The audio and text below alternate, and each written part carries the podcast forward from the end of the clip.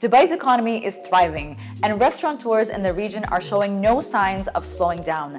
Today, we're at the Dubai based firm Restaurant Secrets Inc. to talk to the founder and CEO, Gabriel. Hi, Gabriel. Nice to have you with us today. Thank you for being with us. Thank you for coming to our office, Yasmin. You're very welcome. So, can you give us a little bit on your background and what inspired you to start Restaurant Secrets Inc.? I've been in the country for 26 years, and F&B is all that I do. That's what I've been doing for the past two decades here. What inspired me is I used to be an operator myself. I saw all firsthand problems and mistakes that new business owners make. And the more I learned, I wanted to share with the world. I think I have a passion for helping people. Right. And Restaurant Secrets is all about helping entrepreneurs uh, make their dreams come true, open restaurants, and then keep them open successfully. So, for a place like Dubai, I'd like to get a little insight on what are the do's and don'ts. Firstly, what are what is the capital that someone has to have before starting a restaurant? That's a good question. I think the do's and don'ts don't change around the world because there's always a standard that you need to follow when opening a business. You need to know, you have a vision, you need to know what you want to do, and then you need to know how much it costs to bring that vision to reality.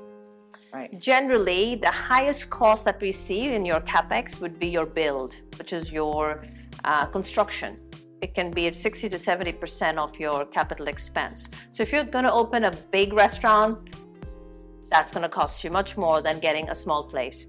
And then you have the others that, you know, the other costs that come through, but the, the highest cost, the biggest cost, and the, the cost that really matters in this part of the world is the construction because people want bigger, better, more gorgeous, and Instagrammable. So that's what sets Dubai cost apart from the rest of the restaurants in the world. Right, making things a little bit more expensive than they would. Yes, absolutely. You, you expect to spend more here on interiors, on ambiance, on lighting, on new designs than you would in other parts of the world. Yeah.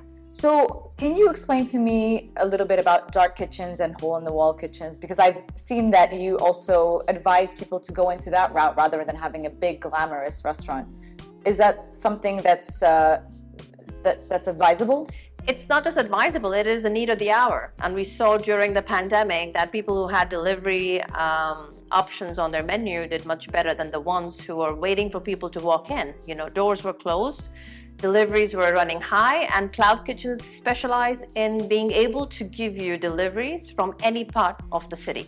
So a brand could be running its uh, brick and mortar um, site in the IFC in downtown, and it could be delivering to you the same food in JLT if they had a cloud kitchen.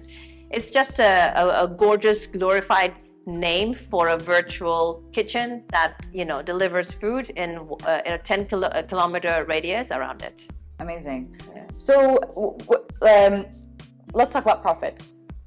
How long can people expect to make money out of a restaurant, starting a restaurant? I've seen some of our brands, uh, you know, post ROI within 18 months. Some take longer. The bigger you are, the longer it's going to take because a simple reason your capex is high. It's very normal for restaurants today to cost you up to 40, 50 million dirhams if you're going for the dinnertainment kind of construction. And those you expect them to turn around in three to five years. When i say that i mean return on investment. But restaurants do break even much faster than other businesses. Again it all depends on how you operate it does not depend on how beautiful it looks and how the food is yes that's a big part of it but how you operate and how you follow your numbers how you follow a p&l a guideline a feasibility study will determine how fast you're going to start making money What's the first thing someone needs to do before opening a restaurant? I mean, do they have to write their vision on a on a vision board? Do they have to write down their what is the first thing you I'm a big suggest? believer of vision. It's the visions that come to life, not dreams. So yes, I, I feel uh, when I meet a person, when I consult a person, I know from the depth of their vision and their passion how far they would be willing to go.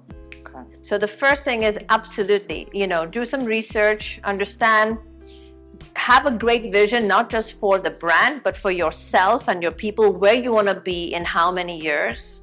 Start with that and then do an amazing feasibility study, which means do market research, do a financial research, build a business as a blueprint from the ground up on paper, Yep. And once you've worked with either consultants or if you've got the experience yourself, once you worked around those numbers and what you would need to bring it to life, that's when you start looking for locations and building your concept into a reality. Right. And then you said uh, after this is don't dismiss your procedures and your process. Can you elaborate elaborate a little bit on that? We're an operations uh, based business. F&B is all about operations. So while you have an amazing brand that's a prerequisite, you have the interiors, you have good service, all of this comes together with good systems. Good systems is like in any other uh, business where good people are given clear cut direction, indication, and to do it consistently for everybody to row in the right direction, you need these to be turned into SOPs, which are standard operating procedures. It could be as simple as having an opening checklist or a closing checklist or an ordering process, having some inventory control. Every single thing that happens in a restaurant has a lot of details to it, a lot of minute, small parts uh, make the bigger picture. So without operating systems, it's a recipe for failure. I say that all the time. Yeah. Okay, and so after that, you also said that do remember you're the owner of the joint. What do, what does that mean? A leader. Okay. Remember that your job is to lead. Your job is to provide vision, renew vision, support your people with resources, with mentorship, with tools, whatever they need to get the job done. And most people forget that part. They only remember the part about selling food. Yeah, totally agree. I think there's a lot of, you know, leaders that are always kind of delegating someone else to take the responsibility. They don't want to take the Yeah. responsibility. We realize there's a lot of restaurants that try to appeal to everyone. There's pasta, there's pizza, there's this, there's that. What do you suggest to someone who's trying to, you know, grab the attention of everyone in Dubai? A focused menu is always something that people appreciate. We have a short attention span in everything. Uh, also with taste, we tend to order the same thing again and again Okay. in one particular restaurant, you know. So I always um, believe in creating a focus menu. If the menu is to span regions and the world, that's an okay too. But do it realistically. Do it with panache. Do you know? If you're gonna put a pasta, put the best pasta you can. If you're gonna put a burger, do it right. So you can have that as long as your capex, your kitchen, and your you know chefs are able to manage it. Uh, do it, but do everything you do with quality. There should be a reason, a why to the what you put on the menu. Great. So, say someone has, you know, done everything you said. They've uh, done the procedures, the process. They've, uh, you know, made the menu. The menu is amazing. It, it, the day has come where the restaurant is launching. What would you say uh, for someone about to launch their restaurant, the grand opening day? What would they do on this day? Take your time reaching the grand opening day. Okay. Have a, an- a pre-opening plan first of all because you only get one opening once. You don't get to open twice. So I, I- it's more of preparation is better you know prevention is better than cure. So preparation is so important in our business. When the day has arrived you should have done a dry run. You should have run your operations for a few days before you open doors to the public uh, your trials, your errors should be done internally with your with trusted people, with group of friends, or you know people that you bring on board for a while. And then when you do open, enjoy the day because it's not going to come back again. That's that's the opening. That's what you work so hard for. Enjoy it. Make sure your people are having fun. They're not stressed. They've had enough time to make mistakes in that room. Uh, trained together, Yeah. uh, tried the uniforms on, become a team for a few weeks, and then go for it. Just enjoy the first day of opening. Enjoy the fruits of your labor, ba- basically. Yes. So, would you suggest for someone to open a restaurant with only food that they like, or you know, to be open to other cuisines? I think if you're a professional food taster, then open a restaurant with food that you like. But otherwise, yes, open a restaurant for the reason why you open it for other people to enjoy, for other people to come and bring their patronage to. Because at the end of the day, it's a business and it needs to serve people's needs, not just your ego. Yeah, good point. So let's talk about location.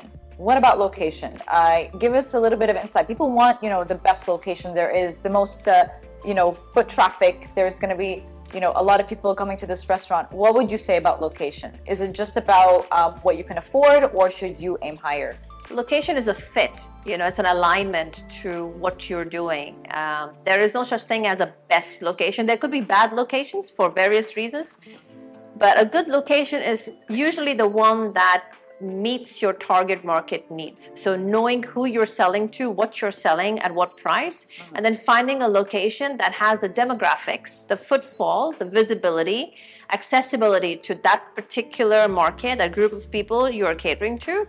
That is an excellent location. Make sure you're paying the right price for it. Premium rent does pay off if you are needing premium locations. Otherwise, you should be very careful because rent becomes a very, very high uh, operating cost as you go along. Is the highest cost of a restaurant operation the location?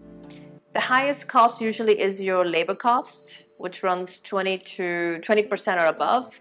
If you've done your math right, your rent should not be more than 10 to 15%.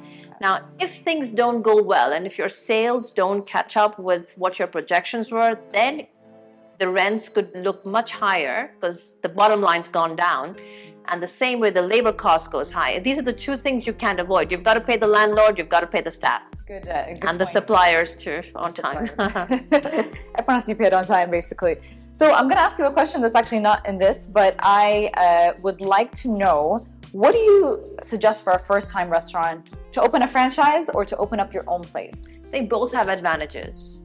The disadvantage of a franchise for a first time um, entrepreneur or restaurateur is that most good franchises will not give you their franchise if you don't have experience. So they do they do demand that you have the experience and know-how to be able to take their franchise and then operate it right in the right places. Right. But if you've got your hands on a great franchise, you've managed to get there, the advantage of having a franchise is that they've already done the math, they've done the homework, they've yeah. built the brand, they've tested the product. Then your secret would lie in knowing how much local intelligence to apply. Because not every franchise, not every product travels well. So if you're bringing something into the country, you need to make sure that it will match the taste of the market. And if you've done that homework, you've got a great partner on board, a franchise, a great thing to go for.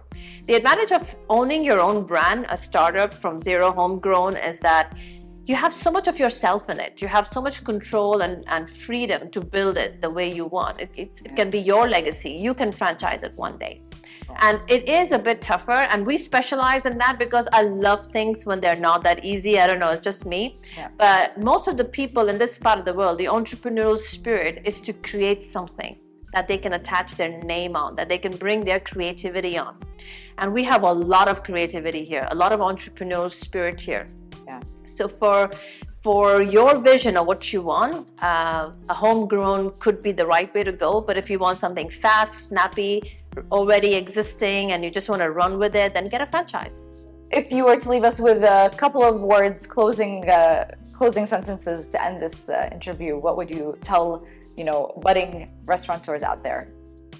Have vision, have faith in yourself, do your homework, make sure that you only come to the point of building your restaurant after you've done a feasibility study and you understand the implications of not just owning a restaurant, of just getting into business. There, the leadership aspect I keep on talking about that's missing the most is a, a blend of accountability and responsibility. People need to understand that they are now getting into an area where they don't just pay themselves, they have to pay others, they have to pay their people.